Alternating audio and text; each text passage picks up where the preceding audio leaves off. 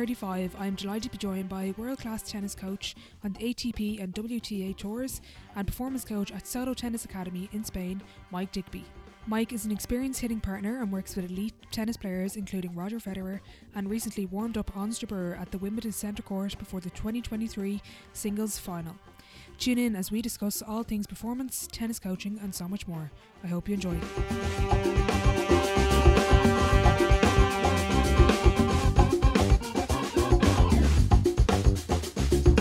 Okay, hi Mike. Thanks a million for joining me on the podcast. Hey, how you doing? How's it going? Pretty good here. Uh, give us a bit of an intro about yourself for the listeners who might not know who you are. I know you're currently living in sunny Spain. Yes, no. So I I'm a current uh, performance tennis coach. Um, I'm based out in Spain at Soto Tennis Academy, um, and yeah, I guess for the last 26 years of my life, I've uh, yeah dedicated my craft to to trying to be the best that I can at uh, what was playing, and now now I'm coaching. So. Okay, I'm interested. Kind of, I'm always interested with coaches what their playing experience is. I know you're in the states for a couple of years on scholarship, but what was your path to getting over there? Yeah, so I I actually was a little bit of a late comer to the game. Um, I I always played since I was four, five, six years old, but more from a recreational standpoint. Um, I think a lot of players actually start competing when they're about eight or nine now, so it's quite, quite it's very very young. And and I probably didn't start competing properly till I was maybe 12, 13, which to some people might still be very young, but um, yeah, it, it's getting younger and younger year in year year on uh, each time with with how yeah um, players are competing. So I um yeah didn't start till I was 12, 13, and even then I probably wasn't really playing as much as others of my age in my age. So, but when I hit about 14, 15, I think I started to kind of realize, oh, I'm actually quite good. you know, I can I can play a little bit, and and I think I've got a bit of a sporty background. My my dad played um, badminton to a good level. My mum played tennis to a good level. Um, my my grandparents, my granddad, sorry, played football. So I, I, think I pick up things quite quickly, and um, and then kind of when I hit probably 16, 17, I thought, well, look, I am I am doing much better, and I'm starting to maybe be able to compete with some of the better players in the country, but I'm still a latecomer. So at the time, and obviously it's booming now, college tennis was was kind of the best option for me. I was never ready to play professionally at all at that age, and um, yeah, decided to take the route down uh, college tennis and go to the states for four years. Um, and then when when I was in the states, I was very lucky. I I actually um, I think in my sophomore year, so my second year, I picked up a little bit of an injury at the back end of the season and um, it means I went home and I was meant to be competing in. They have this thing in tennis called the German League, um, which basically it's a money league where you can go over to Germany and play for a team, um, and it's a really good way of being able to play matches, uh, money, um, and it's quite popular with college tennis players. Um, so I was meant to be doing that, but because I was injured, I couldn't. And my coach back home in the UK that had been coaching me since I was probably uh, 11 or 12 um, said, look, there's been an opportunity opening to be a hitting partner at Wimbledon. Um, and I thought, cool, amazing. Like, you know, I went to Wimbledon as a kid, absolutely loved it and, and didn't really know too much about it, but thought, yeah, cool, I'll throw myself in the deep end. And yeah, that's kind of how it all started, really. And also, I guess, how my playing career probably ended as well. Yeah, that's actually really interesting because I would have interviewed. There's a good few um, Irish basketball players in the States on scholarships, and it's interesting interviewing them about basketball and, and the collegiate level over there. It's very intense. You know, there's huge training with it. I'm assuming it's the same with tennis. When you, apart from having the that opportunity, like that once in a lifetime thing to hit be a hitting partner at, at Wimbledon. Would you did the states kind of turn you off playing? Was it okay? You know, when people go over there, a lot of Americans don't play after college. They realize, okay, I'm ready to retire. Would that have been the case anyway, or was it more the opportunity that led you down this route? Do you think? Ah, it's a great question because it's it's hard to know. I think in my mind when I went over there and while I was over there, I always wanted to try and play. Um, I always knew I was le- later coming into the game, but I also thought that gave me a bit of an advantage. I was still fresh. You know, I hadn't been competing for ten years. You know, so, since I was eight. Uh, like I'd been competing for maybe five or six. So I think I always felt like I tried to flip the narrative on its head, and it gave you know tried, tried to give me a bit more of an edge. I was fresh. I was you know but that being said, I also know, and I started to develop some knowledge at that time of how tough this sport can be. Um, and I think when an opportunity like that comes up when you're young, as in the hitting partner a bit at Wimbledon, you, whether I was going to play or not, I would have never turned that down. You know, looking back, and um, sometimes I, you know, think, oh, should I have kind of just left it and done it later on, or should I have carried on playing, or whatever it was. But at the time, I was still in college and I was still competing. It was just for me a great way to experience something so different, and also, you know, to practice with the best players in the world. Like, if I take it from a selfish standpoint, I still wanted to play at that time, and why would I not go down the route of being able to practice with the likes of Djokovic and John Isner and all of these players? So, I think, yeah, did it stop me from playing? Maybe I'm not sure, but I think it just led me down another path, which I'm very grateful for happening because I think it's opened up so many opportunities, and I think I've found definitely found my niche. What was that experience like the first time going to Wimbledon? Was it eyes wide open? This is amazing. Was it kind of a reality check going against these guys, or what did you think? I think yeah, it was a little bit of both. I think I was so consumed with the experience. I think I was probably a little bit naive to everything, which looking back now is a really good thing. I think sometimes in those situations, not thinking that much and just doing it, I think actually allowed me to just kind of take everything in. I think, in fact, it's funny. I think uh, I'm not, I don't want to say I'm not a hitting partner anymore. I don't really do that too much anymore. I've kind of dived more into the, what's naturally led me into the coaching and coaching at that level. Um, but I think the more recent years I've done it, the harder I've actually found it, just purely because you know kind of how everything works. And sometimes when you're switched on to those things, it can increase the nerves a little bit. You know, I think it's it's a little bit like, you know, like a baby walking for the first time. They just do it. You know, they're not thinking about it. It's just happening. You know, and I think um, it was yeah. I always felt like it was easier that way. But that being said, when you step on the court with, like I say, the likes of Naomi Osaka, that I was hitting with, uh, John Isner, Djokovic, all these types of players, you you then get that reality check of whoa, like this is this is it, this is amazing. But it was funny, I I never felt like when we were practicing I was off the level at all. I always felt pretty comfortable, and I think you know, don't get me wrong, I had some some not so great experiences with it, um, which I'm sure we'll come on to later in in, in the podcast. But um, yeah, I, it was always I never felt like I was out of place, which I think because that was the case in the start, that definitely I grew with confidence as it went on. And did you know straight away then you went back to college, did another few years, come straight out of college, did you go straight into becoming a hitting partner kind of full time or?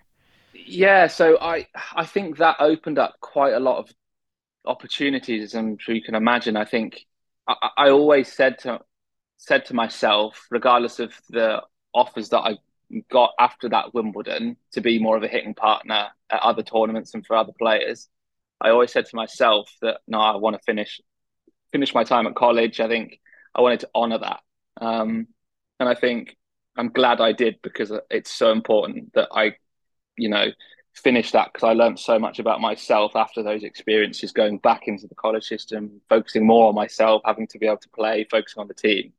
Um, and then after yeah after college i yeah i think things just came up i was very much in a case of let's just see what happens kind of thing. I was happy trying to play a little bit. I was also more than happy at that time. I think if you know offers are coming up for me to be hitting partners at big tournaments with certain players and i'm i want to take them because i think it's an experience that i really enjoyed at wimbledon um, a few years ago. So i think yeah and, and i think then it just kind of happened. And I think when you're around that level and you realize what it takes, you then it naturally gives you a bit of a reality check of where you're at and your game. And don't get me wrong, I think I could have done pretty well if I played, you know, the lower end of professional tennis, but I think it made me realize that I was probably never really at that at the level to be able to compete longer term at the high end of the game. It's you know it's just too tough. So um,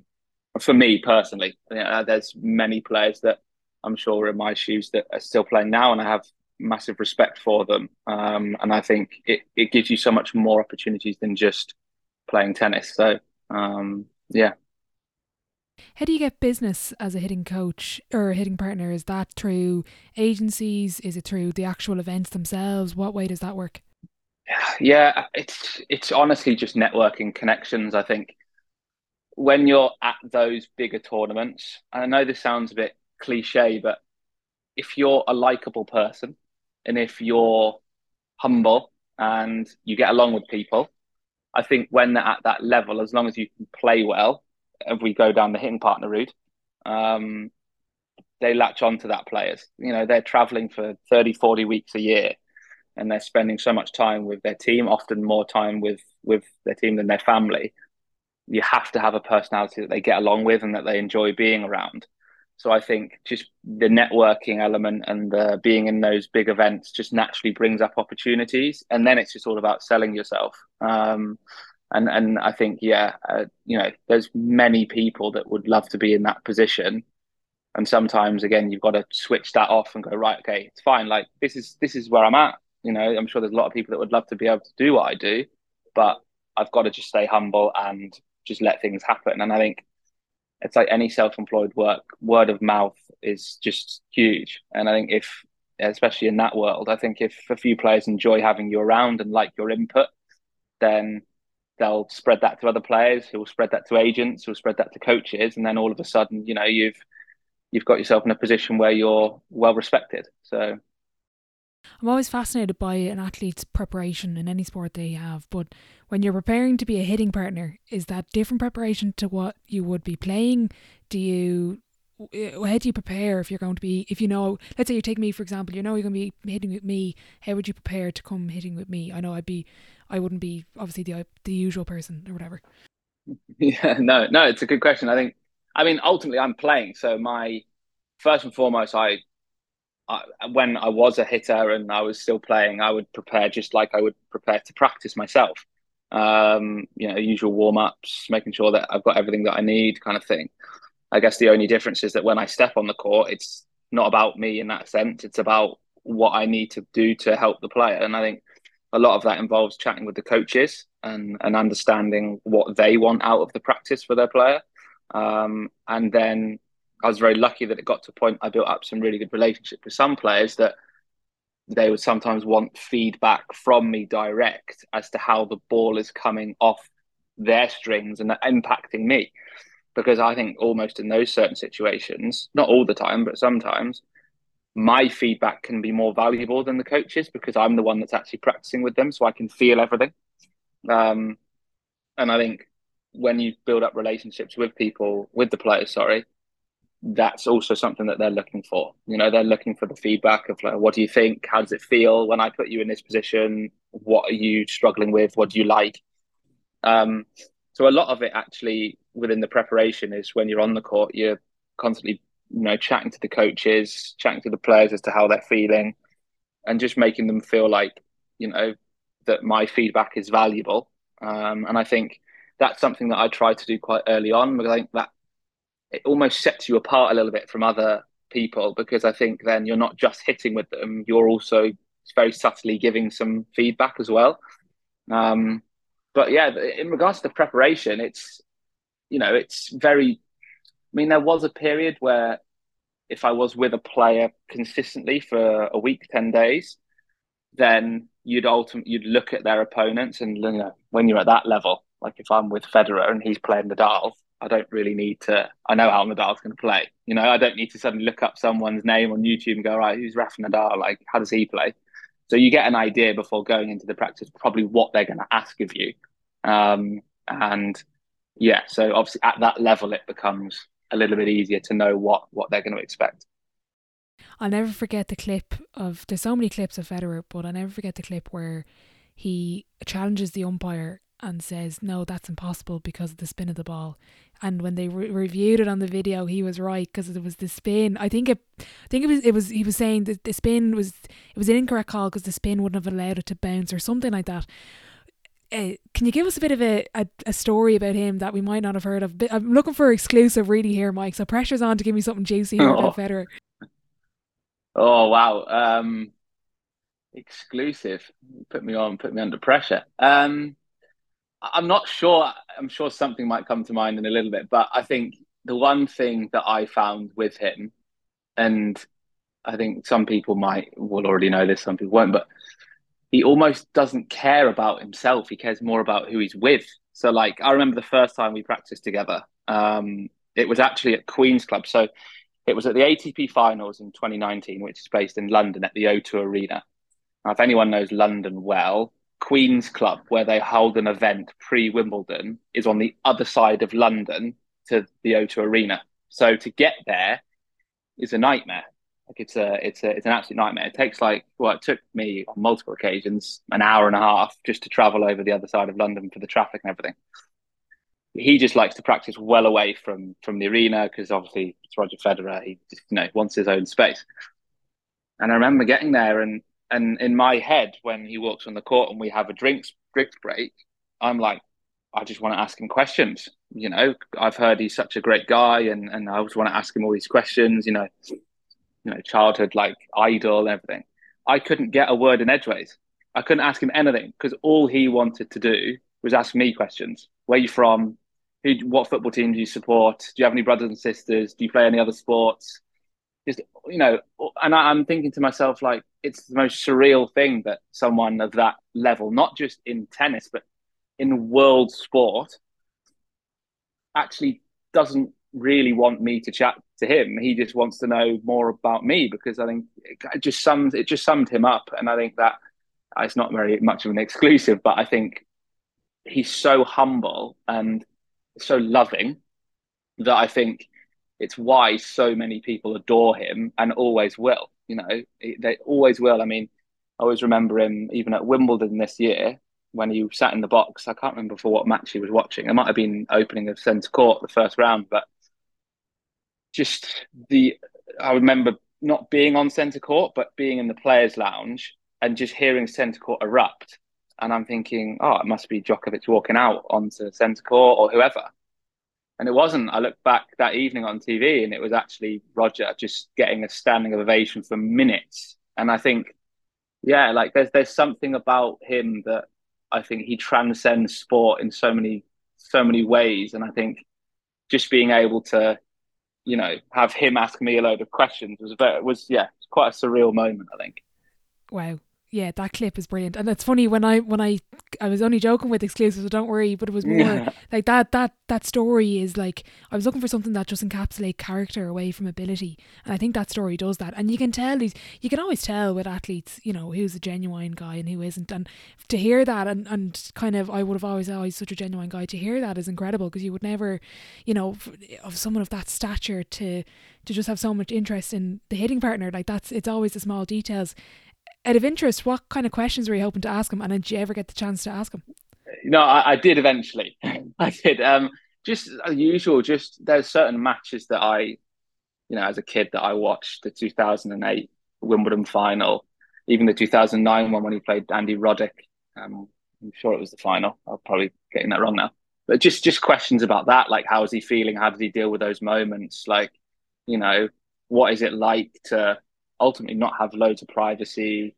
Um, and and what me- I think the one question that always I remember that I, I do remember asking him, but I now can't remember what he said.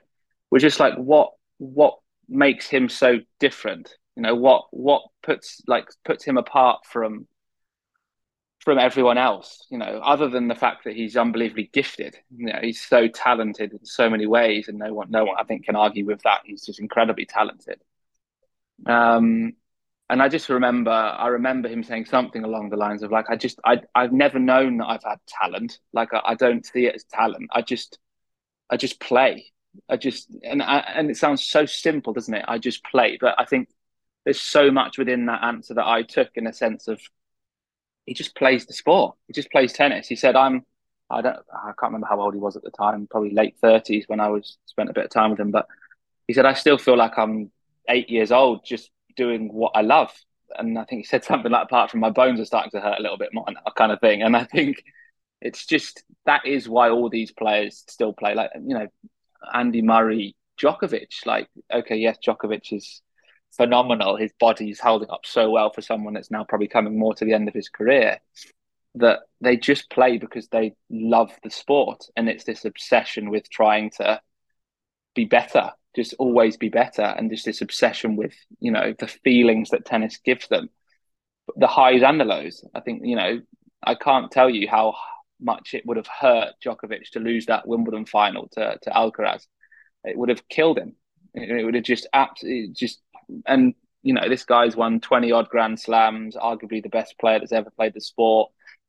You know, got a beautiful family.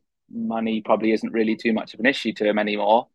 Yet it would have still really, really hurt him. And I think that kind of summed that up when he then played him again in like a four-hour match in Cincinnati uh, just before the US Open, and he's there again doing the same thing, just like putting everything on the line as a 36, 37 year old who's coming to the end of his career against a young Spanish guy that is so hungry.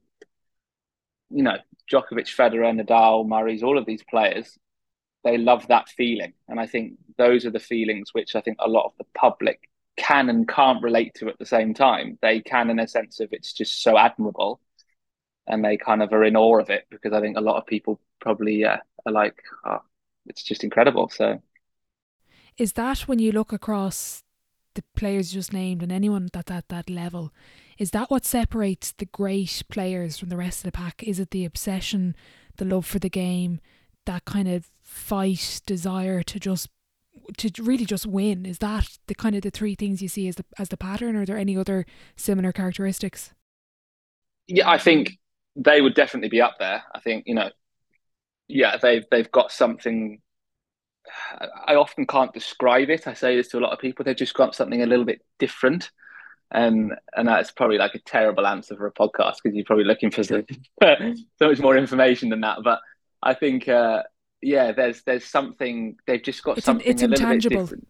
Yeah, yeah, exactly, exactly, and and no, this I, I don't. One thing I don't want to do because I'm very lucky to coach at that level now is is I don't want that to be disrespectful to all the other players that play because I cannot tell you how hard every single player, professional tennis player, works. You know, anyone that is playing at Grand Slam level has, you know, done something very special to, to be able to be in and around that scene and works incredibly hard and dedicates their life to their sport.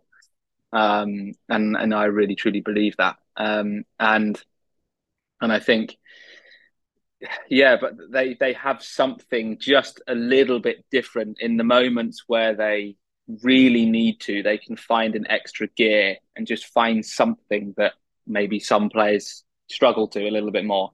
Um, and and for me, it's the consistency. I think that's that's the one thing. I think you know we can all you know say we can all everyone can go and win an incredible match and be remembered for that.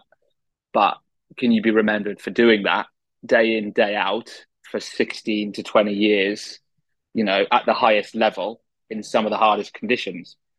And i think that's what separates the likes of Federer and Nadal Djokovic Serena Williams especially. That's what separates themselves those types of players from maybe from maybe their competitors. And it brings up this it kind of I'd nearly ask every coach but when you get to like we're talking about the 1% of the 1% are players at that level born with ability? Do they develop it? Is it? It's always goes. It, it's like this age-old argument of are great players born or, or made? Mike, I'm putting you on the spot here with all these questions. Oh, I, I actually, yeah. When you when you sent me over some some questions, I I saw that one and I laughed because ah, I, I I don't think, if I'm being honest, I don't think players are born that way. I think they're the product of their environment. I don't don't get me wrong. I think there's some players that have some natural gifts from a physical standpoint, especially. You know, I think Alcaraz at 16 years old was almost like a mini professional already. And but I think a lot of it is the environment that they're put in and how they're allowed to grow and how they can almost like you know, develop their beliefs.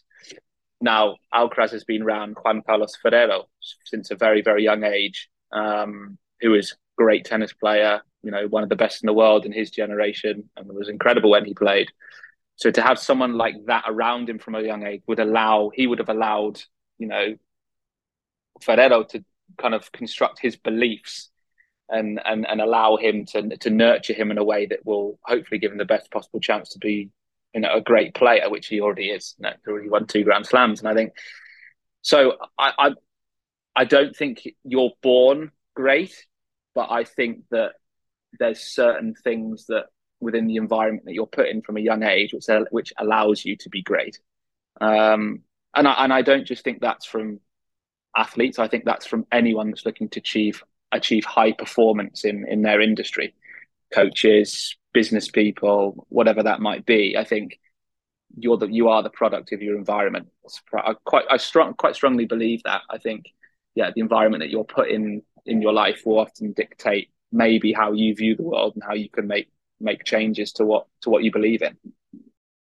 Very interesting. I wanted to ask you as well, kind of the biggest misconception of elite sports people. It doesn't have to be specifically tennis players or kind of the reality like you mentioned there the grind that goes in away from the lights. You know I'm, I'm fascinated by what goes in away from the tv cameras that we don't see as fans that you know we're only all we see is the big performances you know the big wins uh, on the big days but we don't see the hours and hours and thousands of hours going in behind the scenes. What's the reality or kind of the biggest misconception about elite athletes from your perspective I think this it's sometimes mentioned but not mentioned enough. They're human beings.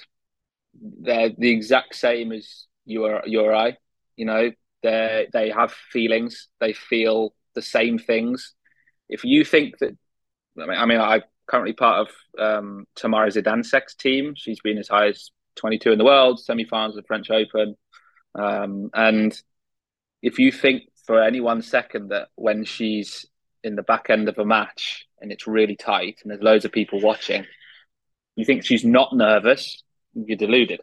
She's feeling the exact same things that you or I would feel if we were in that position at any level.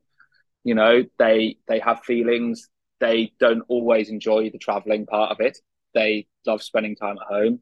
They want to have a family. Yeah, they're, they're just normal people. And I think the one thing that that they have that that is just different to to your eyes that their job is just a little bit different. They're just exceptionally good at their job, and it's different to you know working a nine to five or you know whatever that might be. And that's not taking anything away from that. Everyone has their own ambitions and goals in life. Theirs just happens to be a little bit weird in that sense. It's just you know athletes athletes are like that. They're you know they're very switched on and they're incredibly obsessive with certain things, but they are just normal human beings that are just looking to achieve a dream that they've set out to achieve since a very young age. And I think that sometimes is overlooked. And I think because it's overlooked, we can sometimes put them on pedestals where they don't want to be on pedestals. You know, they want to just be treated as everyone else, but they also understand that that's just not the case. You know, you know, they understand that. But I think yeah, the, the biggest misconception is the fact that they are just human beings that are looking to do their job and achieve great things. The next time I interview a professional athlete, I'll just say, We're the same, you just have a weird job. see what they, see what yeah, they tell me. me. me. saying a weird job probably is, yeah, uh, I probably shouldn't have said that. But they just, you know, they they just do something that I think a lot of people from a young, young age, you know, dream of doing, but they've turned that dream into a reality. But they started out just like you or I at school, like wanting to dream big, wanting to win Wimbledon, wanting to win a World Cup. They just so happen to be in a position where they've maybe got a little bit of a better chance to do it than, than you or I. And I think, yeah, I'm very privileged and lucky to be able to help someone and hopefully continue to help someone in my career to, to, to do that. Mm-hmm. It's actually interesting you say, um, well, your your answer is they're human. Um, I Drew Hanlen on, who was an NBA skills coach, and he's employed by you know the best of the best in the NBA, and he said the exact same. I said, Drew, what's the biggest misconception? He was like, they're all humans. You know, I'm talking to the guys after practice, they're worried about this or that. Like he obviously didn't get into it, but it just reminds you that at the end of the day, as as you said, we're all the same. When you get to that level, and when we're talking about nerves and and kind of that that mental aspect of the game at the elite level is competing more mental or a physical challenge what do you think oh it's a good question i'm gonna i'm gonna almost like twist it a bit and say that it's a bit of everything. and I know that's maybe not the answer that we wanted, but I think I, I don't think you can be I don't think you can be at that level and almost go, oh, it's all mental, it's all physical, it's all tactical, it's all technical. Because I think when you get to that level, you have to rely on multiple different skill sets for different situations. And I think, you know, I, I always say tennis is a little bit like chess, like you're trying to find one move ahead, and that might require a physical task. There might be a physical task. You might have to kind of say, right, for the next five minutes, the body's going to hurt here. That might require a mental task, the awareness of how the opponent's feeling and the awareness of how you're feeling. It might mean that I've got to execute a tactic. So I've got to be able to do something from a tactical standpoint, which will then naturally influence my technique because your technique will influence the tactic you're looking to do. So I, I think, again, we go back to misconceptions. I think a lot of people, and we'll take tennis, view tennis players as these freakish, skillful um, athletes that are just, oh my God. Whereas actually they're having to pick what type of attribute they're using in every single scenario. And it's not always a skillful one, it's not always a mental one, because I'm telling you, mentally, sometimes when they're on court, they feel shocking. They feel terrible. So they've got to rely on other things, you know? And I think, you know, if I'm if I'm playing against Djokovic and I'm feeling terrible and my head's down, then my mental skill set is probably not being utilized right now. So I've got to try and find ways to utilize other things so I keep my head afloat and I can still compete. So I, look, I do believe that your mentality has a massive influence on on how you conduct yourself and on how you ultimately get through matches and win at that level. But I also believe that there's multiple other skill sets that have to be utilized um, in order to be great at what you do. I hope that makes sense. I haven't, yeah. No, it, it does. And do you know what I what I love about this question is it it there's not a right answer. Yeah. Everyone is different. Everyone has their own approach. Like if I asked the top 10 tennis players, everyone would probably have a different answer about what what you know and it's just fascinating to hear the different approaches and sometimes it resonates with people and you can think of scenarios in, in any sport that you're thinking of where it's more physical or more tactical or this piece of magic and I love what you said there about chess or about tennis being a game of chess you're thinking one move ahead you're it's again it's just this other element of the game of sport that you don't think of is that kind of logical piece as well as tactical of kind of keep it on track. It sounds exhausting, I have to say, trying to yeah, keep up think, with all those things. Yeah, I think like it, tennis. Tennis challenges your present moment thinking, big time. But I do think that you have to almost kind of think, right, I'm in this situation right now. Where do I want to get to? Where, like when I'll kind of use it as checkpoints. I think one of the best one of the best bit, bits of advice that I can often give players that are maybe struggling within a session or within a match. You know, on the WTA tour, you can coach now a little bit. And I'll always say, win the next two minutes. And I don't mean that from an actual right, you've got to win more points than your opponent. I mean, in the sense of find yourself in a better position in two minutes' time than you were two minutes before. And I think if you can win the next two minutes for the next three hours, you'll win the match. And it's those small increments as you go along. And I think often tennis, and this isn't just tennis players, it's athletes in general, when they see sometimes there's problems and they're this and that, their mind always goes to the bigger picture. Oh, I've lost the match now. Oh, I'm out of the tournament. As opposed to going, okay, you could be if you keep thinking like that. But if you win the next two minutes and you do that for the next two or three hours, all of a sudden you'll get yourself in a position where you're probably more likely giving the best possible chance to win the match. So it is like a game of chess and you've got to challenge yourself in the present moment thinking but you also have to try and find yourself in a position where you can see what you're looking to do down the line as well that reminds me of a story um, of an elite player in Ireland. It's we, we don't know it's not professional, but it's amateur Gaelic football. And what his name is Tom Parsons. And what he did was he had a watch on. Now there'd be a big screen with a time timer, but he used to have his his watch under his glove or something, and he'd say, "Right, I'm going to win the next five minutes." and he'd just do that for the 60 minutes. And that that story just brought me back to that. I read it about two years ago, and it just again, as you say, you're kind of you're present, but you're not present because you think of the next step. But that just kind of grounds an athlete more so than probably thinking of this. Oh my god, I have to try get over through the next few hours and win the whole thing. One hundred percent. Mm. I'm interested in confidence and developing confidence. And there was a great quote I had from an Irish an Irish sports psychologist. name is Kevin McManamon. And um, he said, it's a great quote on a webinar. He said, We're so afraid to be cocky, we refuse to be confident. And it's come up a lot of times within coaching or listening to athletes, particularly, I think Irish people are terrible. We never, you know, we, we have such a bad mentality. We never give ourselves credit. I'm sure it's the same in other places, but how do you balance having confidence, er, getting a player confident in their ability, but they're they're still humble enough and they're not arrogant that they ignore teaching or, or avoid learning?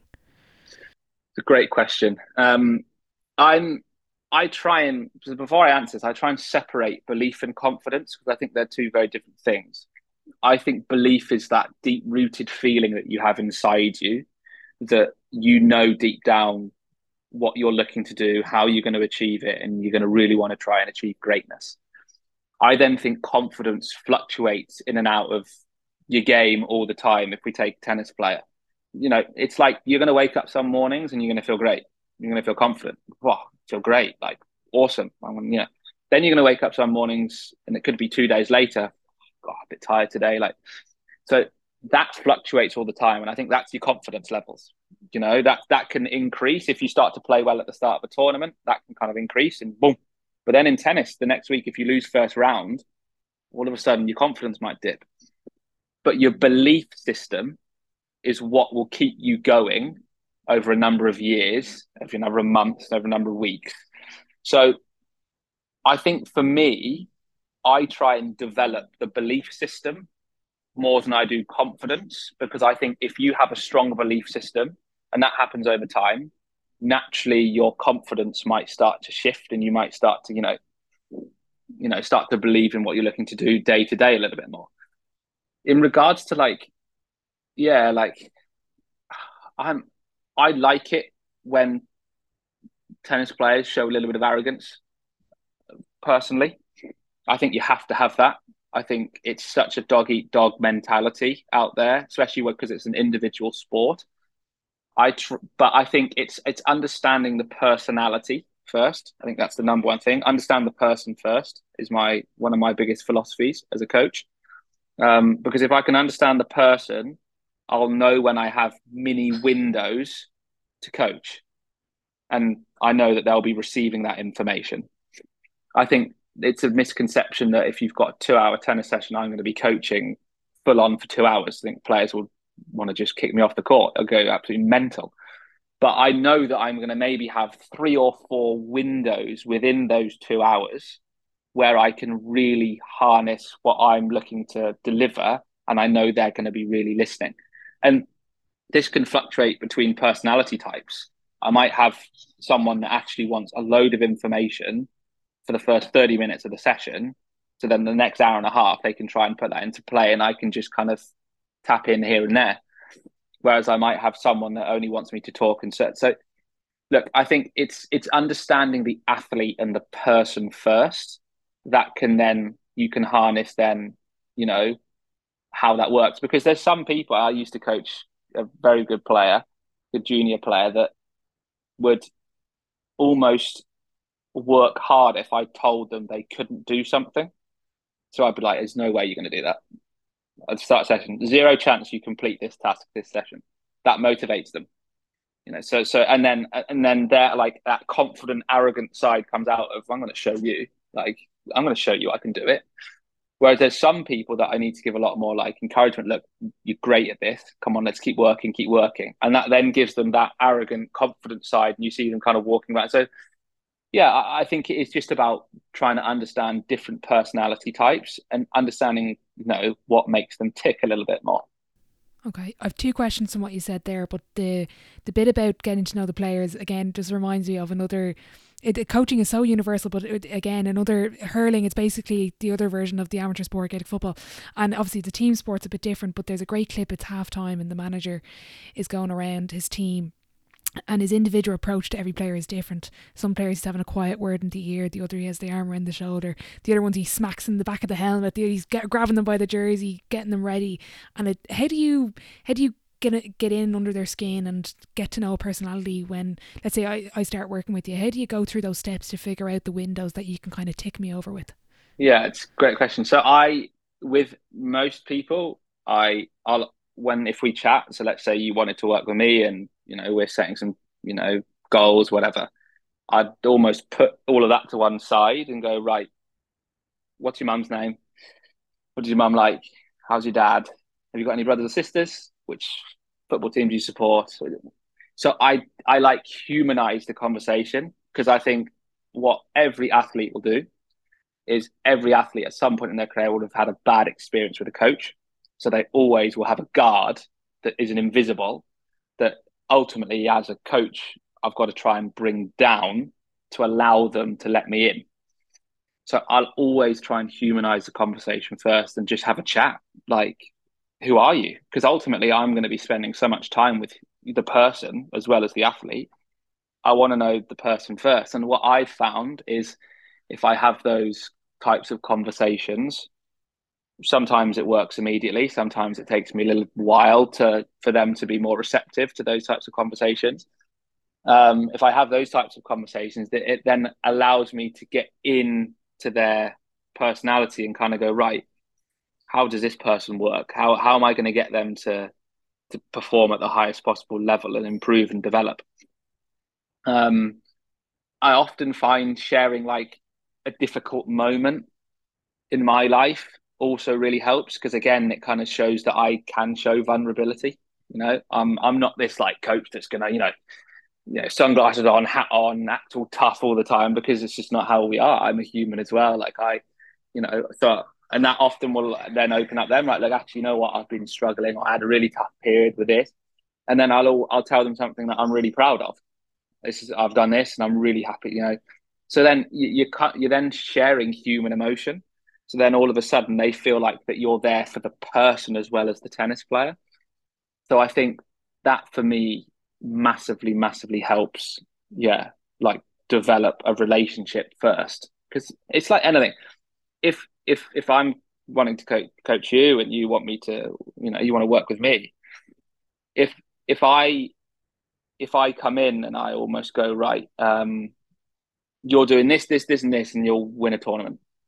You're like, well, what? What do you mean? Like you don't even know a name. Like so, it's it's it's one of those. You've got to develop that trust and that relationship before you're going to take on board anything that I I say. Yeah. And and that then maybe changes a little bit if you've got a really good track record, then the person might just go, right, just what do you know? But even then, like you've got to still build that some form of trust and a relationship in order for in order for things to work out as a as a, in a relationship in a coaching relationship. Mm.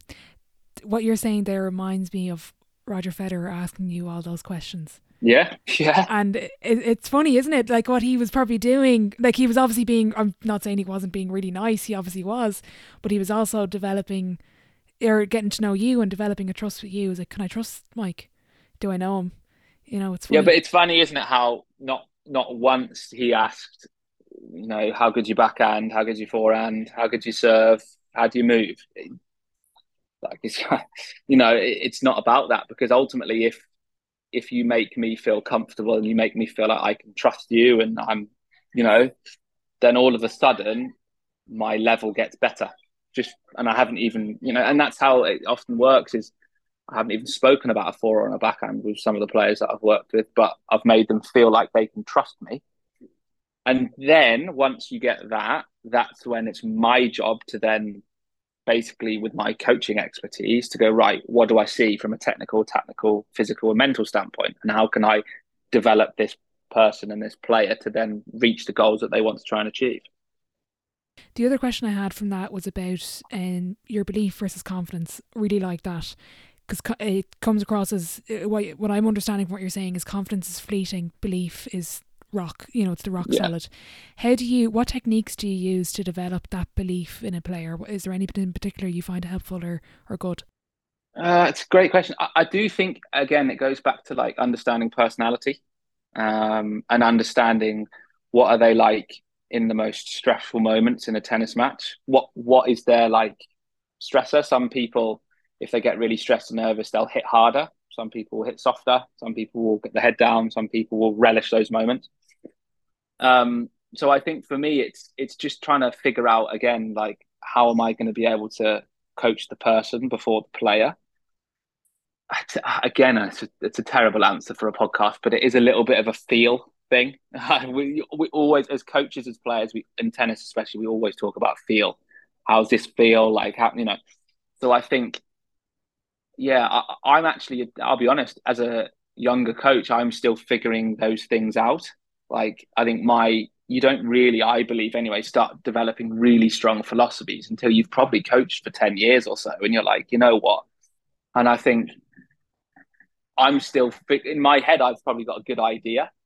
And when when I'm really strong on those, we can do another podcast and I can give you some really, really good information on that. But I think I'm still trying to figure out in my head what works, what doesn't with those types of conversations, because I've had many that just haven't worked and many that have. So I do believe currently that it is a little bit of a feel thing, and I just have to kind of guide them through that. But there's certain things, certain traits that maybe a player would show that for me goes right. Okay, maybe they don't really believe, or maybe they are just having a bit of a bad spell. And I think any good coach will tell you that once you've then once you've then identified that, it's then trying to find unique ways, which is going to help the individual, yeah, to then increase the belief system. I don't often try. I don't try and make a player more confident because, like I said, it fluctuates. It just it's so it's so different. Like Djokovic, everyone thinks oh, he's always confident. He's not. I can tell you that right now. He's not confident at all. But what gets him through is his ability to believe in what he's doing. And I think a lot of belief comes from, you know, sounds obviously really obvious, but if I suddenly make someone's forehand three, four times better, it's going to naturally increase the belief system. If they get more information on how to um, deal with uncomfortable thoughts and feelings and they put that into practice and they see it works, that's going to increase the belief system. So I think, yeah, just just me being able to articulate what needs working on and they can naturally see that improvement will have a have a big big increase on their belief system.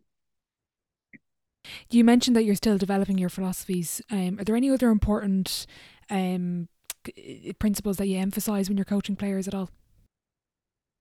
Another really good question. Um, I I'm all about like marginal gains. You hear this a lot in British cycling. Um, I've listened to a few podcasts and, and read a few books on that, and I think understanding that performance is just as important, if not more important than the outcome.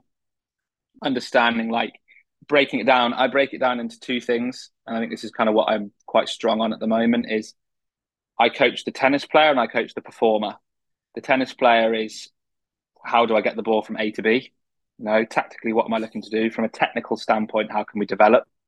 That's the tennis player. That's like that's the the nitty gritty of the detail that's needed. The performer is what's my body language like? How am I responding to adversity? What how am I talking to myself? Um, and I, I try and keep them quite separate because I think the tennis player gets developed in the weeks where you have more time to work on because it is probably a little bit more you need a bit more headspace to be able for the player to do that and the performer is pretty much all i talk about when we're at tournaments I'm not going to have a massive influence on how they're going to hit a forehand when we're at tournaments. But what I can have a big influence on is how they're thinking and feeling and how they can use that to help them ultimately win tennis matches. So I think at the moment, well, not at the moment, it has been for a number of years now, but I I'm a big believer that we've got to separate the performer and the I guess the athlete can be in any sport. So if you're a swimmer, there's technical things that you're probably going to have to work on but then when it comes to the race, that's done and dusted. You've got to put your belief and trust in that. And you've now got to focus on as a performer, how am I going to be able to put myself in the best possible position to try and do the best I can in, in winning this race. Wow. That's brilliant. I'm, I'm going to rob that and I'm going to give you all the credit because they're going to say that's not you, Orla. um, I want to ask you, aside from injury, uh, as someone who unfortunately I've gone through loads of injury and I've seen players go through plenty of injuries and it's unfortunately career ending injuries for some people. apart from that, what's the biggest barrier to someone reaching their own potential or goals, whatever that might be? Is there any particular obstacles you see as patterns in, in, in young players or at any age, really? That's a, a brilliant question. I, I, think, like you kind of said it there, I think it's quite different between maybe more senior professionals and younger tennis players. I think younger younger tennis players, it's that it's that gap between like expectation and reality.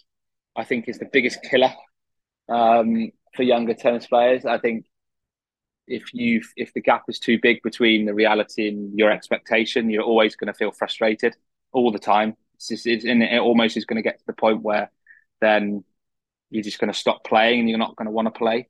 I think that's one of the biggest things that I think really affects tennis players and their ability to achieve what they want to achieve.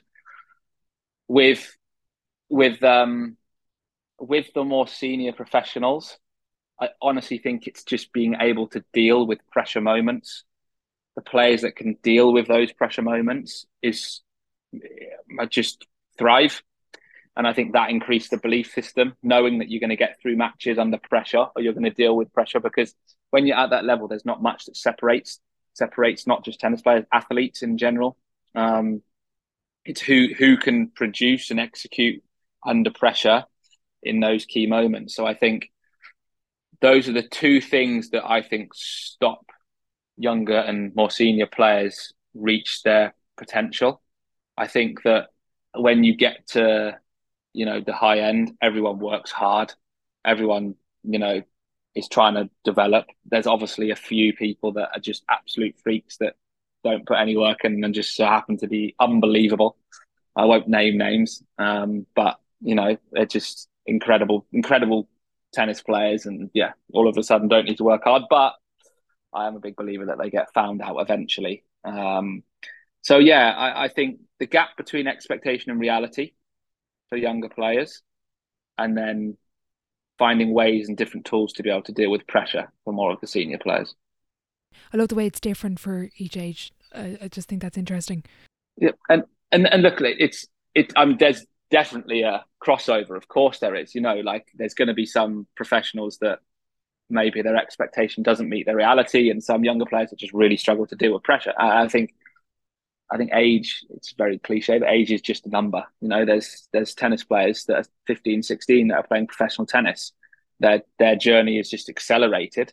Um, so you have to again, it goes back to my one of my strong philosophies that you have to coach the person and not the player first, because the the person it doesn't matter how old they are, you can't you can't coach Alcaraz, who's what twenty, and then coach a twenty-year-old that isn't as good, maybe in the same way. You just you just can't. His his his it's accelerated. His you know his progression has just naturally accelerated. So it is so important that you have to coach the person first.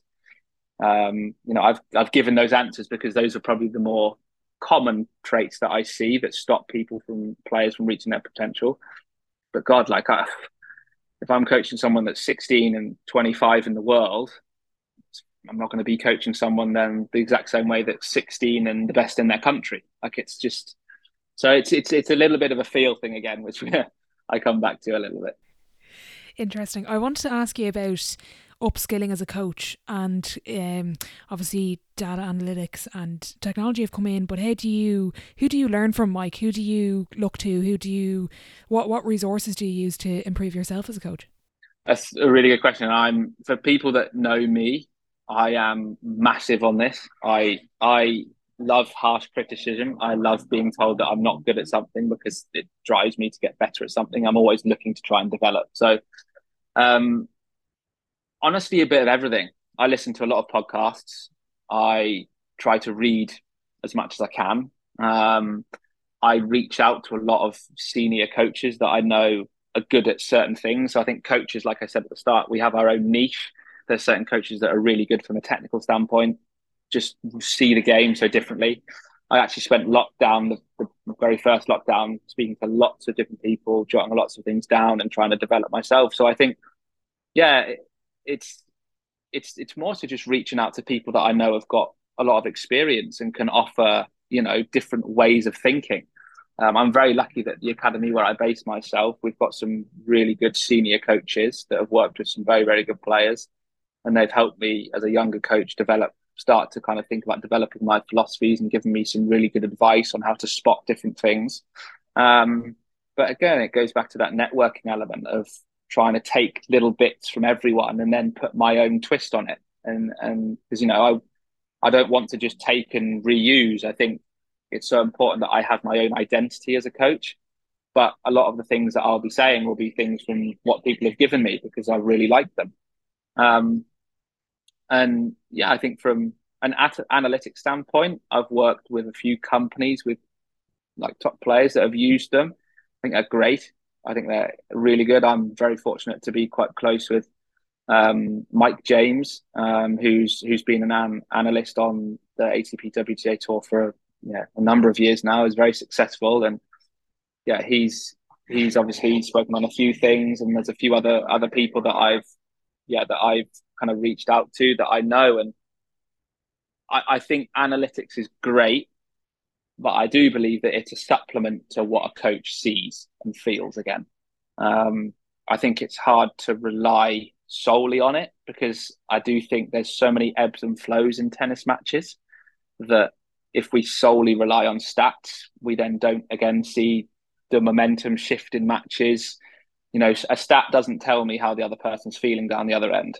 And I'm a big believer in that, that that's, you know, important that we kind of switch onto that as well. But I love analytics and I think they're a massive supplement to a coach, especially when you're working at the higher level. I want to actually get in about books and podcasts. Obviously, I hope you've been listening to this one. Uh, but any particular, any particular uh, books or podcasts? I presume High Performance. You gave that, I think, a bit of a nod earlier.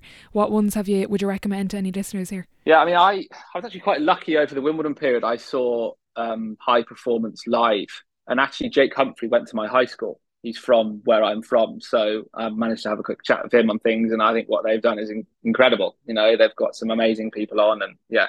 Um, at the academy, we actually have a podcast called Control the Controllables.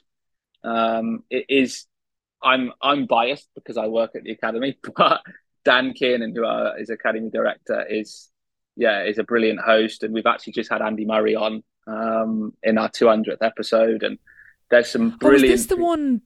Uh, sorry to interrupt. Was this the one that was sent to the co- the coaching group, the open yes. coaching forum? Yeah, yeah, yeah, yeah, yeah, yeah, yeah, yeah, yeah.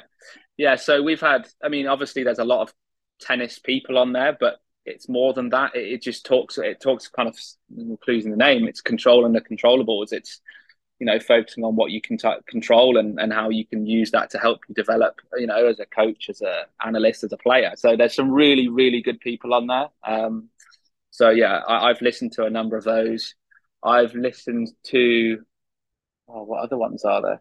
High performance is a big one. I've listened to a lot of those. I, I'm my personality type is very much if I find a podcast, I'll listen to all of them before I even think about listening to listen to anything else. So, and obviously, as you know, there's a lot of podcasts on the high performance and also our one. So, those are the two key ones. I think I've there's some episodes like there's an Eddie Howe episode for high performance which I've really resonated with.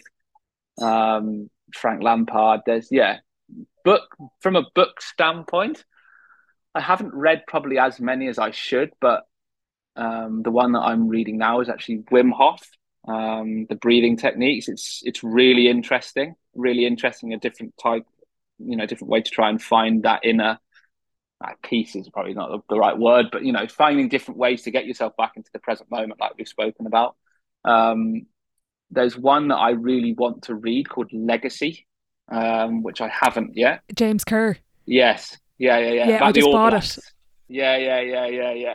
So I've been, I've been actually, yeah, I've been. Uh, we actually, um, where I, I live, uh, we had a, we had it, we had the book, and we, me and my girlfriend, we were trying to find find it, and we just couldn't find it anywhere. And I was getting so annoyed because I knew it was in here somewhere.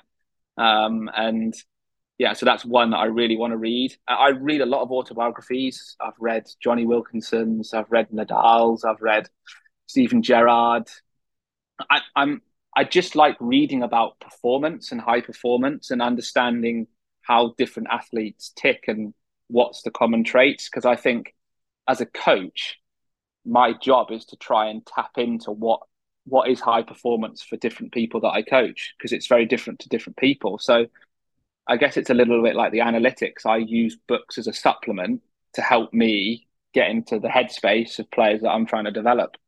Uh, I, you obviously probably listened to Jonny Wilkinson's episode on high performance. I have, yes. Yeah, I have to. I still. I, I've listened to it a few times, but I still have to. I haven't gathered my thoughts on it. But there's two really good episodes. Uh, Susie Ma, who is a uh, owns tropical skincare or something. Okay. Wouldn't think of high performance, but amazing. And uh, Mel Marshall, she's Adam Peaty's swim coach. Oh yeah, the two of them really stood out. If you haven't listened to them yet, yeah. really really good. Um, have you ever watched uh, Ted Lasso? Uh, yeah, that is really freaky. I've literally been watching it over the last two weeks. Since I, when I was in New York at the US Open, um, I started it, and the player that I coached, Tamara, she was like, "Oh, you've yeah, you need to you need to watch it. You need to watch it. And I'm like, oh, all right, okay. And I'm hooked. I'm like, yeah, it's, it's amazing. So good. Absolutely love it. Like, and what I love about it is there's so many stories within stories, like within it. Like, it's not just like it's obviously obvious to oh, just about football. It's about you know, it's funny. It's you know, comedy. But there's so many like, it's very real. Is what I've found. Like, I think I'm very lucky that my my stepdad has played a relatively big role in as a doctor at Norwich City Football Club, where I'm originally from. Okay.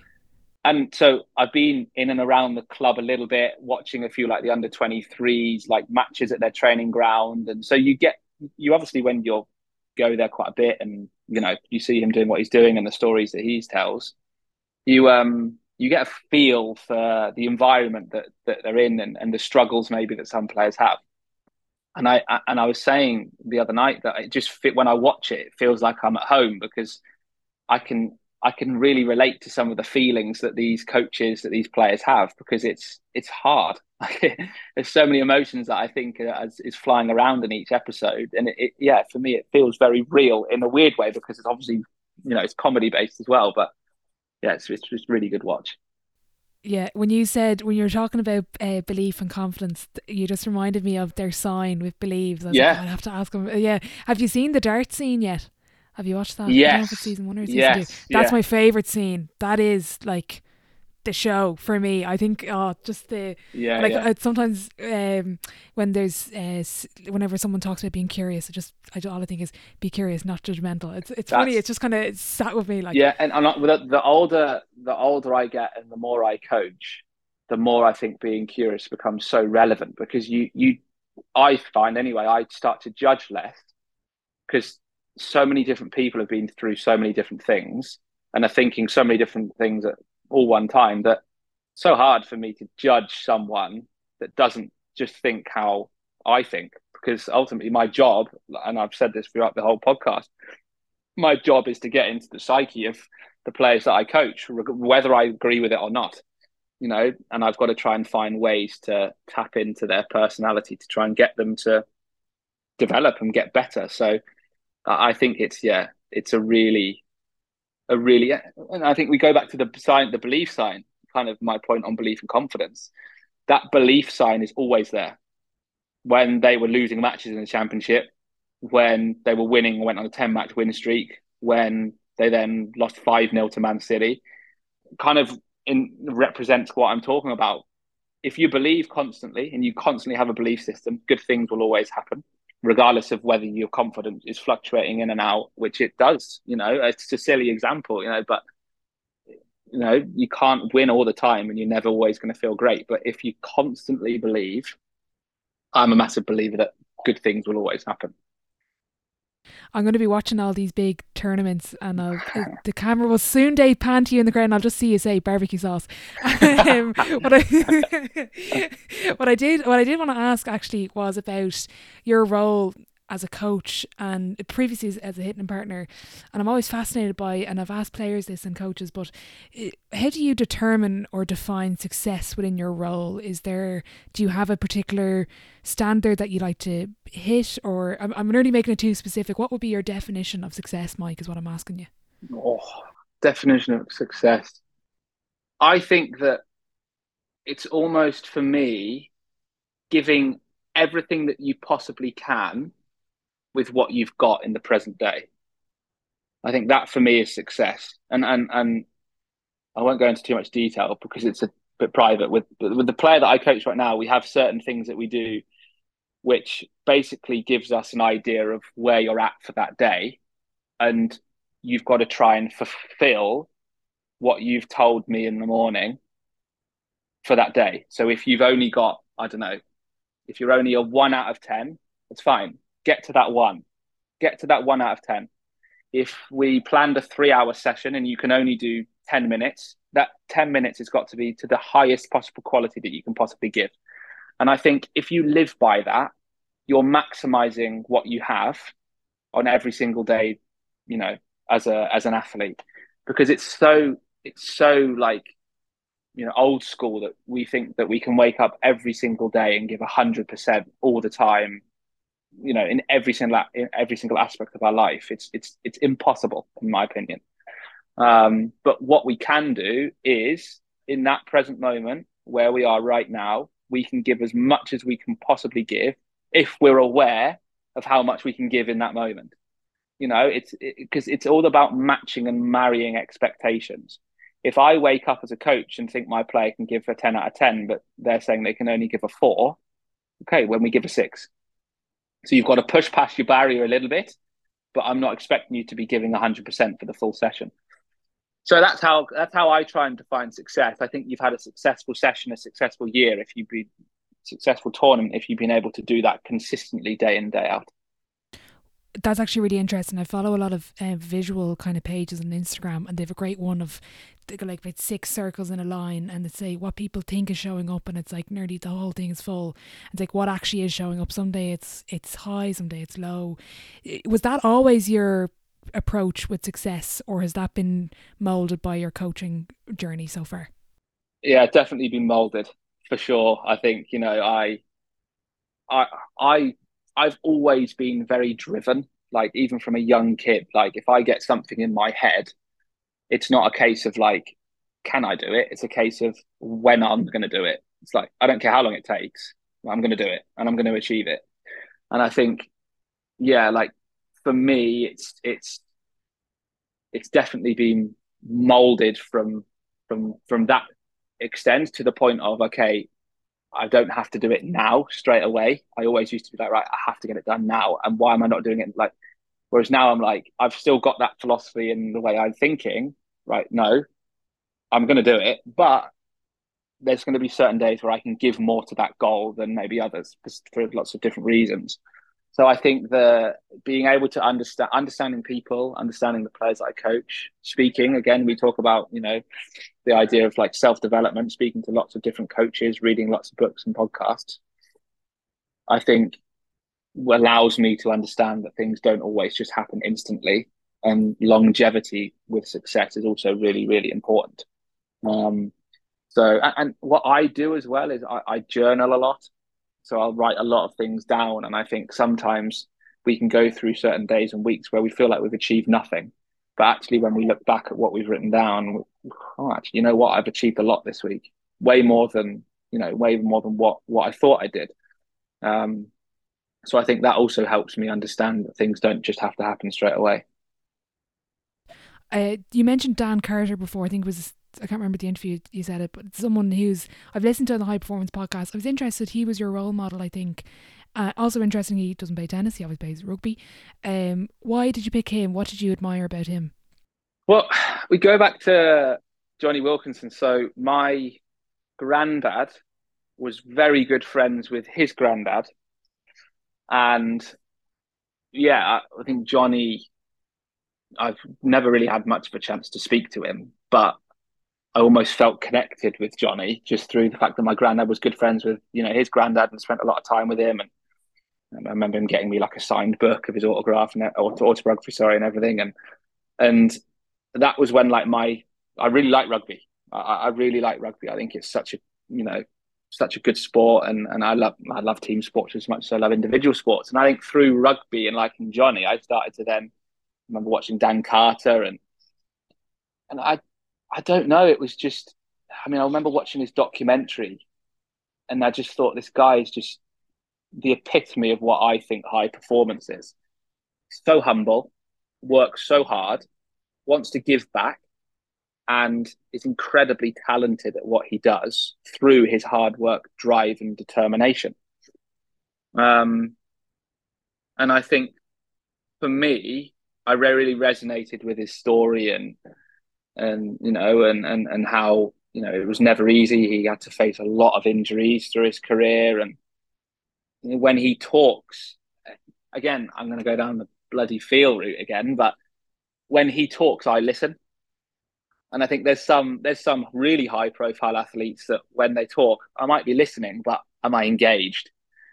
When he talks, I listen and I'm engaged. And and there's something about the things that he said that really resonate with me. And I can't necessarily put something on it or like there's not one comment that he's made that I'm like, that was it.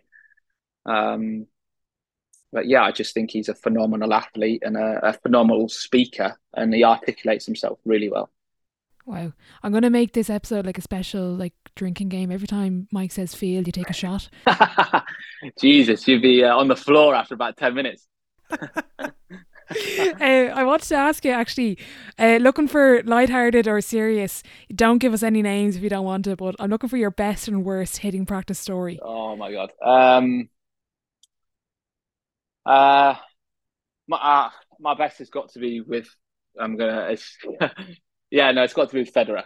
Uh, just, just like it's not even there's not like one story, but just spending a lot of time with him over a long period um, at a tournament was just phenomenal for so many reasons. Again, like I've got Andy Murray was a big hero of mine, childhood hero, and but he, I think, yeah, it's the epitome of like tennis in my in my generation growing up. So him and Nadal. So um, and then the worst one, and I've said this on a few podcasts before. I'm not going to name the player, but I'm sure in the tennis world, people can have a good good crack at who it might be. But I just remember getting, you know, obviously, you know, told that I'm going to be practicing with this guy, and I was got, you know, I was excited. He was a relatively big name within the tennis world at the time. He's been, you know, I think he's been top ten in the world, won some big tournaments. Um, and I walk on the court, and I knew from the very word go that I probably wasn't playing great. I just for whatever reason, I just I just wasn't. I couldn't put anything on it. Like just sometimes it happens, you know what it's like in sport, it just happens. And yeah, within four or five minutes, he just walks over my side and says, Thank you, but see you later. I don't want to practice with you. And as a well, how old was I? I don't know, 19, 20 year old. This is at Wimbledon on one of the higher practice courts where all the media's watching it was demoralizing. Like it was like horrible. Like just you feel like that the world is ending because like some big name has just kicked you off the court. Um, so that's definitely my. I mean, I laugh about it now because it's funny. Um, but yeah, at the time it wasn't very funny, and and yeah, you're just kind of walking back around past all the public, knowing that they've you've probably full well been just kicked off the court, up past the media. Yeah, it was. Uh, yeah, it was a tough, uh, tough um, tough five minutes or so. Let's let's put it that way. But um, yeah, you learn a lot from those, even though because you you realise that even though those things happen, I came straight back out and practiced with some of the best players in the world an hour later. So um, yeah, that was, wasn't my finest moment. Well, it's all worked out, thank God, uh, and that's great that you got. I was gonna about to ask how did you get over it, but having someone to go out with an hour later probably helped you just kind of. That was yeah. I think a, a, lot of people have asked me that. Oh, like how have you managed to then go in? And I said, well, actually, the what I did, or you know, I didn't really do anything. I I was just told that I'm going out again instantly, and that was how I dealt with it. As I went out and played really well with one of the best players in the world. So like, I think that was the that was my coping mechanism, and I don't often you know advise this, but my coping mechanism was just not think about it and just do it. And then once I had a few good practices, I then reflected back on it and thought, actually, yeah, no, it's not much I could have done. I just I wasn't giving him what he was looking for, and that was it. So I didn't send you this question. I've only thought of it now, and I'd be interested to hear your thoughts on it. Something I struggle with, and I do not play an elite level of sport. It's getting too high with the highs and getting too low with the lows. Do you ever find yourself getting wrapped up in that when you're in a world stage? Does it get kind of? Do you ever get? Yeah. You are you able to keep yourself level, or what way does it work for you? Oh, it's so hard. I mean, I'm a competitor. I'm now I'm coaching now, but I'm still a born competitor. I mean, even a few days ago, we player that I coach was playing in, in at the US Open. Honestly, hundreds of thousands of people watching her. Um, so after three and a half hours, she's had a match point, and um, yeah, she ends up losing the match, and I was distraught. You know, I was absolutely distraught. The emotions, the highs, the lows that I felt over those three and a half hours, I was exhausted. Even now, um, it still hurts. So I can't obviously imagine how she she's feeling. Um, well, I can, I can't. I've been in those types of situations, not at the U.S. Open, but um, yeah, you you you you can relate to how she's feeling. But it was just distraught, distraught, and I think I deal with it better now than I probably did. Um, but I'm still my emotions, you know, on the sideline. I'm having to not show anyone how I'm feeling, but only really show the positive side of me and let's go, let's go, you know, like come on, keep working at this and you know, getting up off my seat, fist pumps, just you know, she really feels that good positive energy. Inside I'm an absolute wreck. Like I think Glazers think coaches are just sitting on the side, just having a jolly in the sun on TV. No, I'm telling you, we all feel it. Um, so, but in regards to players, how I coach it, I, I, I go on like arousal levels, and I think it's about finding the player's optimum arousal level. If you like this is a line, you're going to obviously go high positive, low negative, low positive, low negative. It's going to be a little bit of a roller coaster, but like Federer works best when he's only tapping into low positive, low negative. Nadal works best when he's going really high positive and only low negative. Djokovic needs to go real high negative, smash a few rackets to probably get himself back into like, I've released that now. So I think again, it's about understanding that with the arousal level, where does the player work best? Andy Murray loves being negative. We all know that he's a negative Nelly, but that works for him. That that just that like how he is, that works for him. He he he needs to express that to his box in the match in order to find himself in a place where he feels like he can compete well enough. So again, I think it's I try and base base that question that you've asked on finding the person's right arousal level. Again, goes back to feel listeners take another shot. Yeah, take another shot. Yeah. um, I've just this is brilliant. I'm learning so much. What I wanted to ask you as well for anyone listening, I don't coach tennis. I coach very different sports or team sports. But for anyone listening, for generic coaches or it doesn't athletes or wherever it is, what are your tips or your advice to being the best coach you can be? What anything in particular that stands out to you that you'd love to share with the listeners? Yeah, I, I mean, I hope I hope what I've spoken about is transferable because I do think I do believe that it is very transferable, and I sometimes think to myself. I could feel like I could work in all sports because just understanding the person, understanding the athlete, it doesn't matter what they do. It's you know, um, but I guess understand the person first, develop the relationship, develop trust. And I know this is probably the it's one of the most things that we talk about. Listen. Listen, listen to the athlete because I'm telling you now the amount of coaches that I've seen just not listen. Listen, listen to what they have to say, give them eye contact, sit them down, give them time to express how they feel I think is one of the most underrated coaching skills across probably all sports. You know, if you don't listen to what their needs are, you don't listen to how they're feeling, it's impossible to help them long term. You're not going to build a relationship. Um, so, yeah, I guess that kind of comes under understanding the athlete. Find what makes them tick.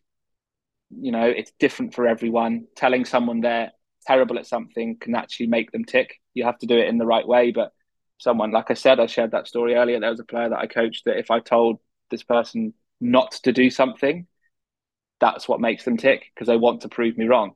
And I'll never forget. I'll just tell this that I, I did. I did that. I wasn't traveling with her for for this week, but I was kind of still working with her. I worked with her for a long time, and um, I said I knew I knew that this made her tick. So I said to her, "Look, there's no way you're getting to a final in this tournament. There's no chance. You're not going to do it. Like I'm telling you, I don't really think you're playing that well. And it was obviously said in jest. We were joking a little bit, but I knew it would piss her off, you know. Um, and a week later, she texts me. I'm speaking to her throughout the week, of course, but she goes, "You know, when we had that conversation, well, actually, I'm in the semi-finals of singles and final of doubles." So, won't tell you what she said next, but I'm sure you can. Yeah, I'm sure you can probably guess. But and that's that. Just that's what she gets. You know, gets she when she's in those tougher moments and she remembers me. You know, a stupid coach telling her to she's shit. I probably shouldn't swear, but you know, like it's that's what she that's what we she you know taps into she's like okay i'm going to prove you wrong you know so i think it is it's finding it's finding what it's finding what your your athlete you know finding what makes them tick and, and how are you going to get the best out of them and and that is often very different for different people I'm interested as well with um, your relationship with an athlete. Obviously, when you're going to a tournament, you might travel together, but afterwards, whether it's win or lose or, or out at any point, do you kind of have this period of where you just leave each other alone. You don't really contact her. Obviously, it'll depend on each athlete, but how do you balance kind of the giving them a bit of time and having your own time as well, Mike? Yeah. So if we go like after matches, obviously, if you win a match, they're more receptive to chatting to you straight away. Um, if you lose a match, they're not. I actually try, regardless of whether they win or lose, to give them their space for 20 minutes, 20 to 30 minutes, because I think I want to create habits. Because I think if if they know that every time they win, I'm there, and then all of a sudden every time they lose, I'm not going to be there for an hour, I think that in their head creates the perception that I'm only with them when they win. So what I try and do is is for that 30 minutes after the match is finished, I'll obviously go up to them, give them a hug, say well done, whatever. I'll give them their time. Just 30 minutes, win or lose. That then creates for me the idea that regardless of what happens, you're going to get your time, but I'm always going to be there after, kind of thing. Um, so yeah, I think it's obviously dependent on the situation. You know, depending on how they react, what they need. That obviously I'm flexible with that, but I try and try and do that as much as I can. And then yeah, if if it also depends on what how not seriously is the wrong word, but how many weeks I'm working with them. So if if maybe it might be we do three, four tournaments in a row and then they come back and do a practice week. It's so dependent on so many things. And again, we'll take another shot, but it's down to feel. it is just down to feel. Like there's times where after we've played a full tournament, I want to get straight back on the practice court an hour after the final because there was something I just didn't like all week. And because it's fresh in my mind and we get and we work on it. There's sometimes when you played four hours on court that you need the rest, you need the recovery. So um, yeah, I think the one thing that I do live by from a tournament standpoint is, like I said, that 30 minutes win or lose after the match. Are there any particular, um, or is there a particular criteria you look for in a player that wants to work with you that you kind of, not a checklist, maybe it's less informal than that, but are there any particular attributes you look for in those players?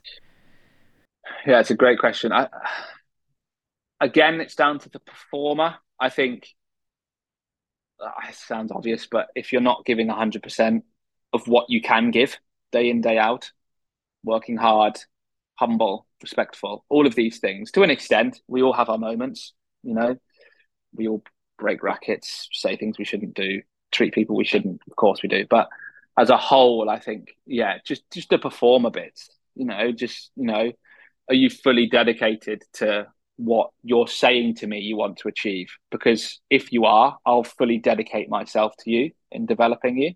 If you're not, I'm not really that interested. And, and I don't mean that in an arrogant way of like, oh, like, you know, I'm not going to work with you because, of course, I'll always facilitate someone and I'd always want to listen and, and understand and try and get into their psyche of what makes them tick. But I think it's really important that what I give replicates what they want to give because all of a sudden, if I'm giving more than them, I think that's when relationships become challenging.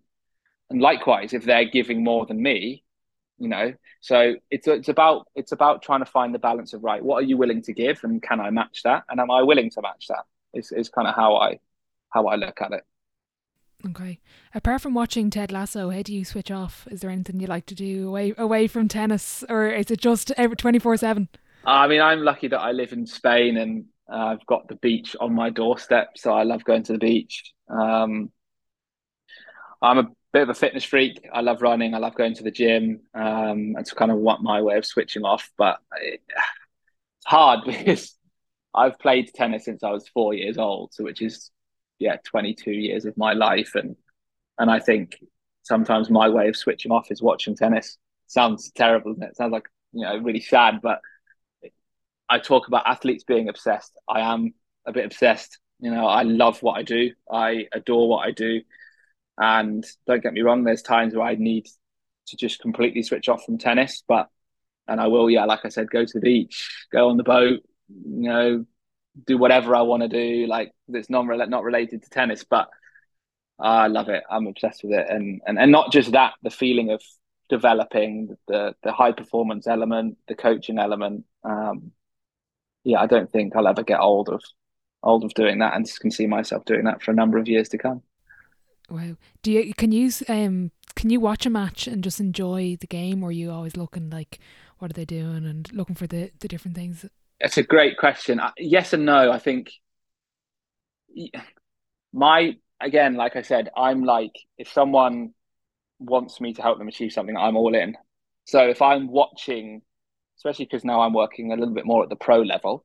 If I'm watching someone that has maybe beaten my player a few weeks ago, I can't switch off from understanding what they did. That you know, how have they done that? What are they good at? How can I add those bits into my player's game? You know, if I'm watching a match that's maybe not necessarily related to the player that I'm currently working with, I'd probably appreciate what's going on more. Um, I've actually probably spent a lot more time in women's tennis than I have in in, in men's tennis in the first few years of my career. Um, so I think when I do watch the men, there's that little bit of switch off because I don't feel like I have to constantly analyze what's going on because not a threat to to you know to the players that I'm working with. Whereas when I'm watching women's tennis, which I watch a lot, I'm always thinking like, oh, what's what's she doing that that maybe this player could do, and you know all those types of things. Um, and I, I find it, yeah, I find it all fascinating. But um, yeah, there's there's sometimes I also depends on the company. If I've got family over and we're just watching some tennis, then I can switch off. But if I'm on my own, I'm a sucker for getting a notepad and pen out and starting to write things down. Wow, okay, right. And I'm interested as well, maybe you haven't coached enough men to give it an answer to this, but coaching men versus women, do you see a difference? Do you approach it differently? How do you balance? Um... Yeah, it's a good question. I think I I try not to see it differently. Again, I coach the person. Um, I think I think that um, yeah, coaching the person and again being able to tap into what they need is regardless of whether they're a man or a woman. It's you know that's the most important thing for me. Um, there's obviously you look at stats and we talk about analytics. There's differences with serve speed, with physicality, with whether men men generally end up trying to hit their forehand a little bit more. The women don't as much. There's obviously those elements, but we talk about the tennis player, the performer. The tennis player comes is different. You know, uh, it is different, and you have to coach probably a little bit differently from that perspective. But the performer is very, very similar. You know, what I will say to female athletes is very similar to what I will say to male athletes, depending on the personality of the athlete I'm coaching. So um, there's subtle differences here and there, and I think um, you have to adapt the way that you work to that. And there's certain like technical and tactical things that I'll run in practices, which will probably be a little bit different depending on if it's a male or female tennis player. But in general, it's it's relatively similar. Mm-hmm. I was interested when you mentioned your stepdad being involved with Norwich, um, and you kind of do have interest in other sports. If I could give you the key to go into any team or watch any athlete in the world for a week and just be a fly on the wall, who would it be and why?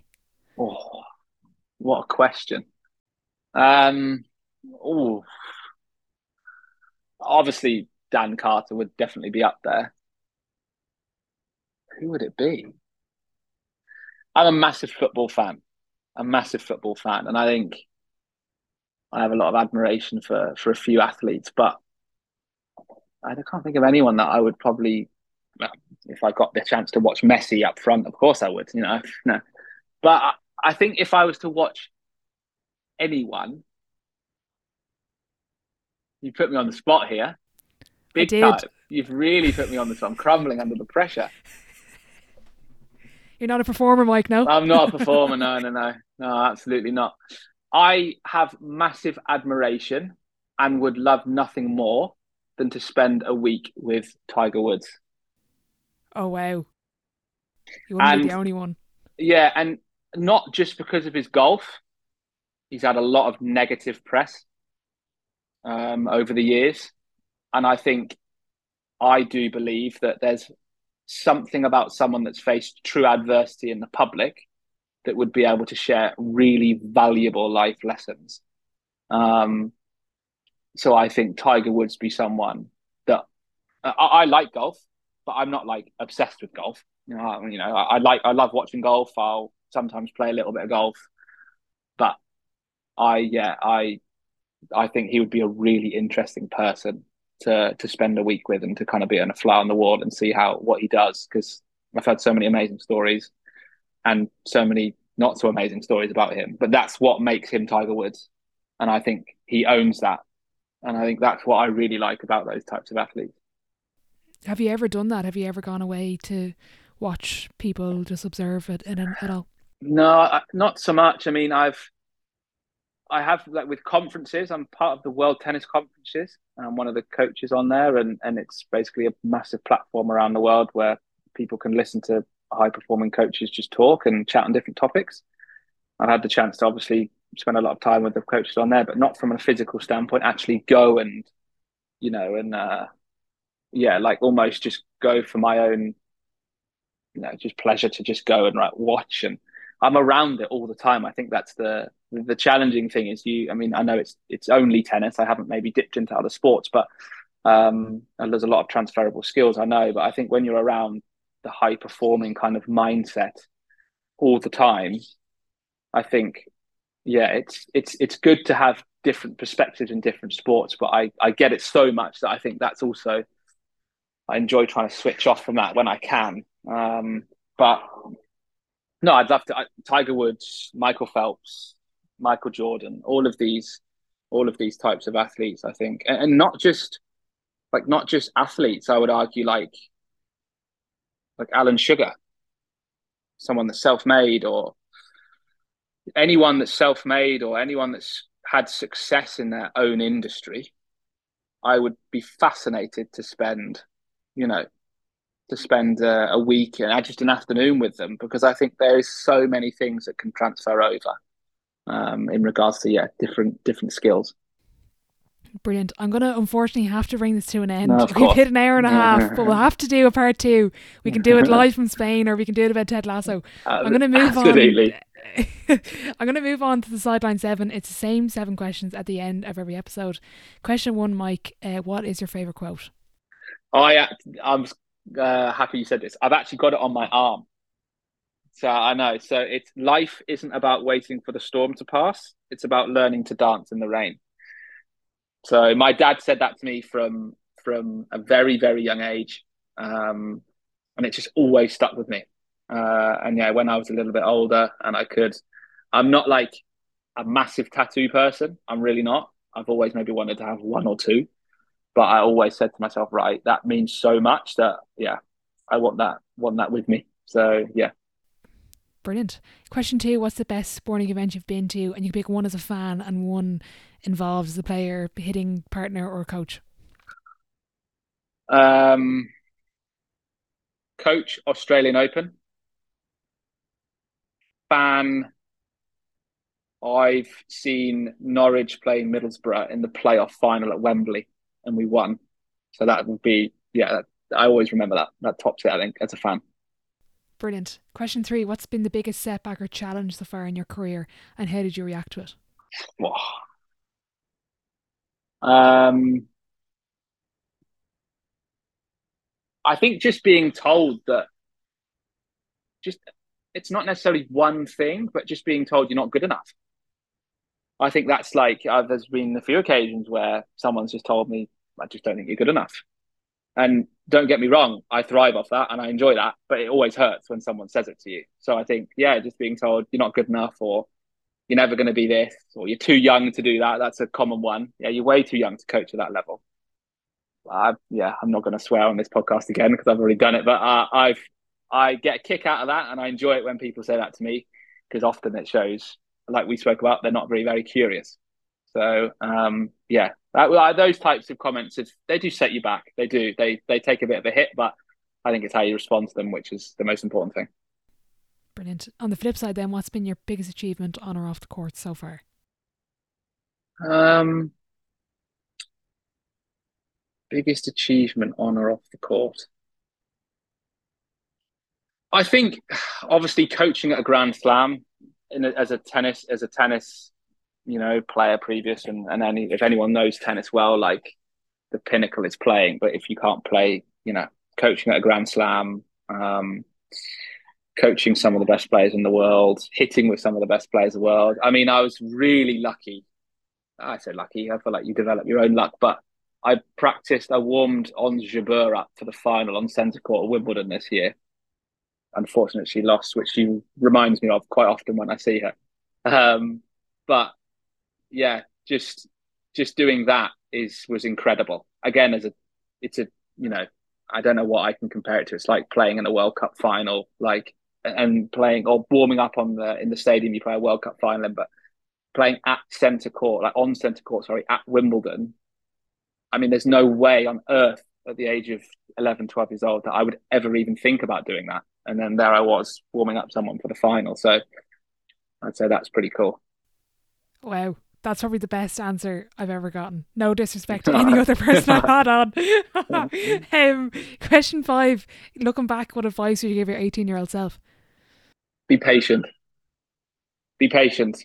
There's no need to rush. Like, I'll get to where I need to get to whenever I get there. And I think be humble, work hard, it's all very I know a lot of things everyone says I'm sure to you, but just give yourself time and understand that things will happen when they're meant to happen. Brilliant. Question six: Who would be your dream dinner guest and why? And you can open up the table to a few people and have a dinner party if you want, Mike. Ooh, I feel like if I don't say my girlfriend, I might get I might get in a bit of trouble. um, my dream dinner guest. Dan Carter would be there. I'm going to pick two, and then I, I won't. I won't get. I'll, I'll allow it. Yeah, Dan Carter would definitely be there, and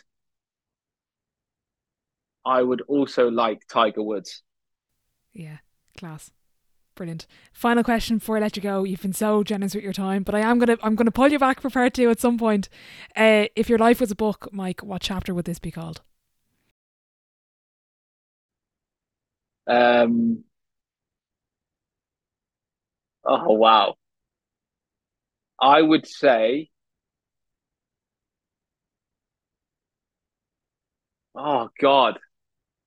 Um I'm gonna say it, not because of not because of the fact that there's a podcast name after it and it's part of the academy, but control the controllables.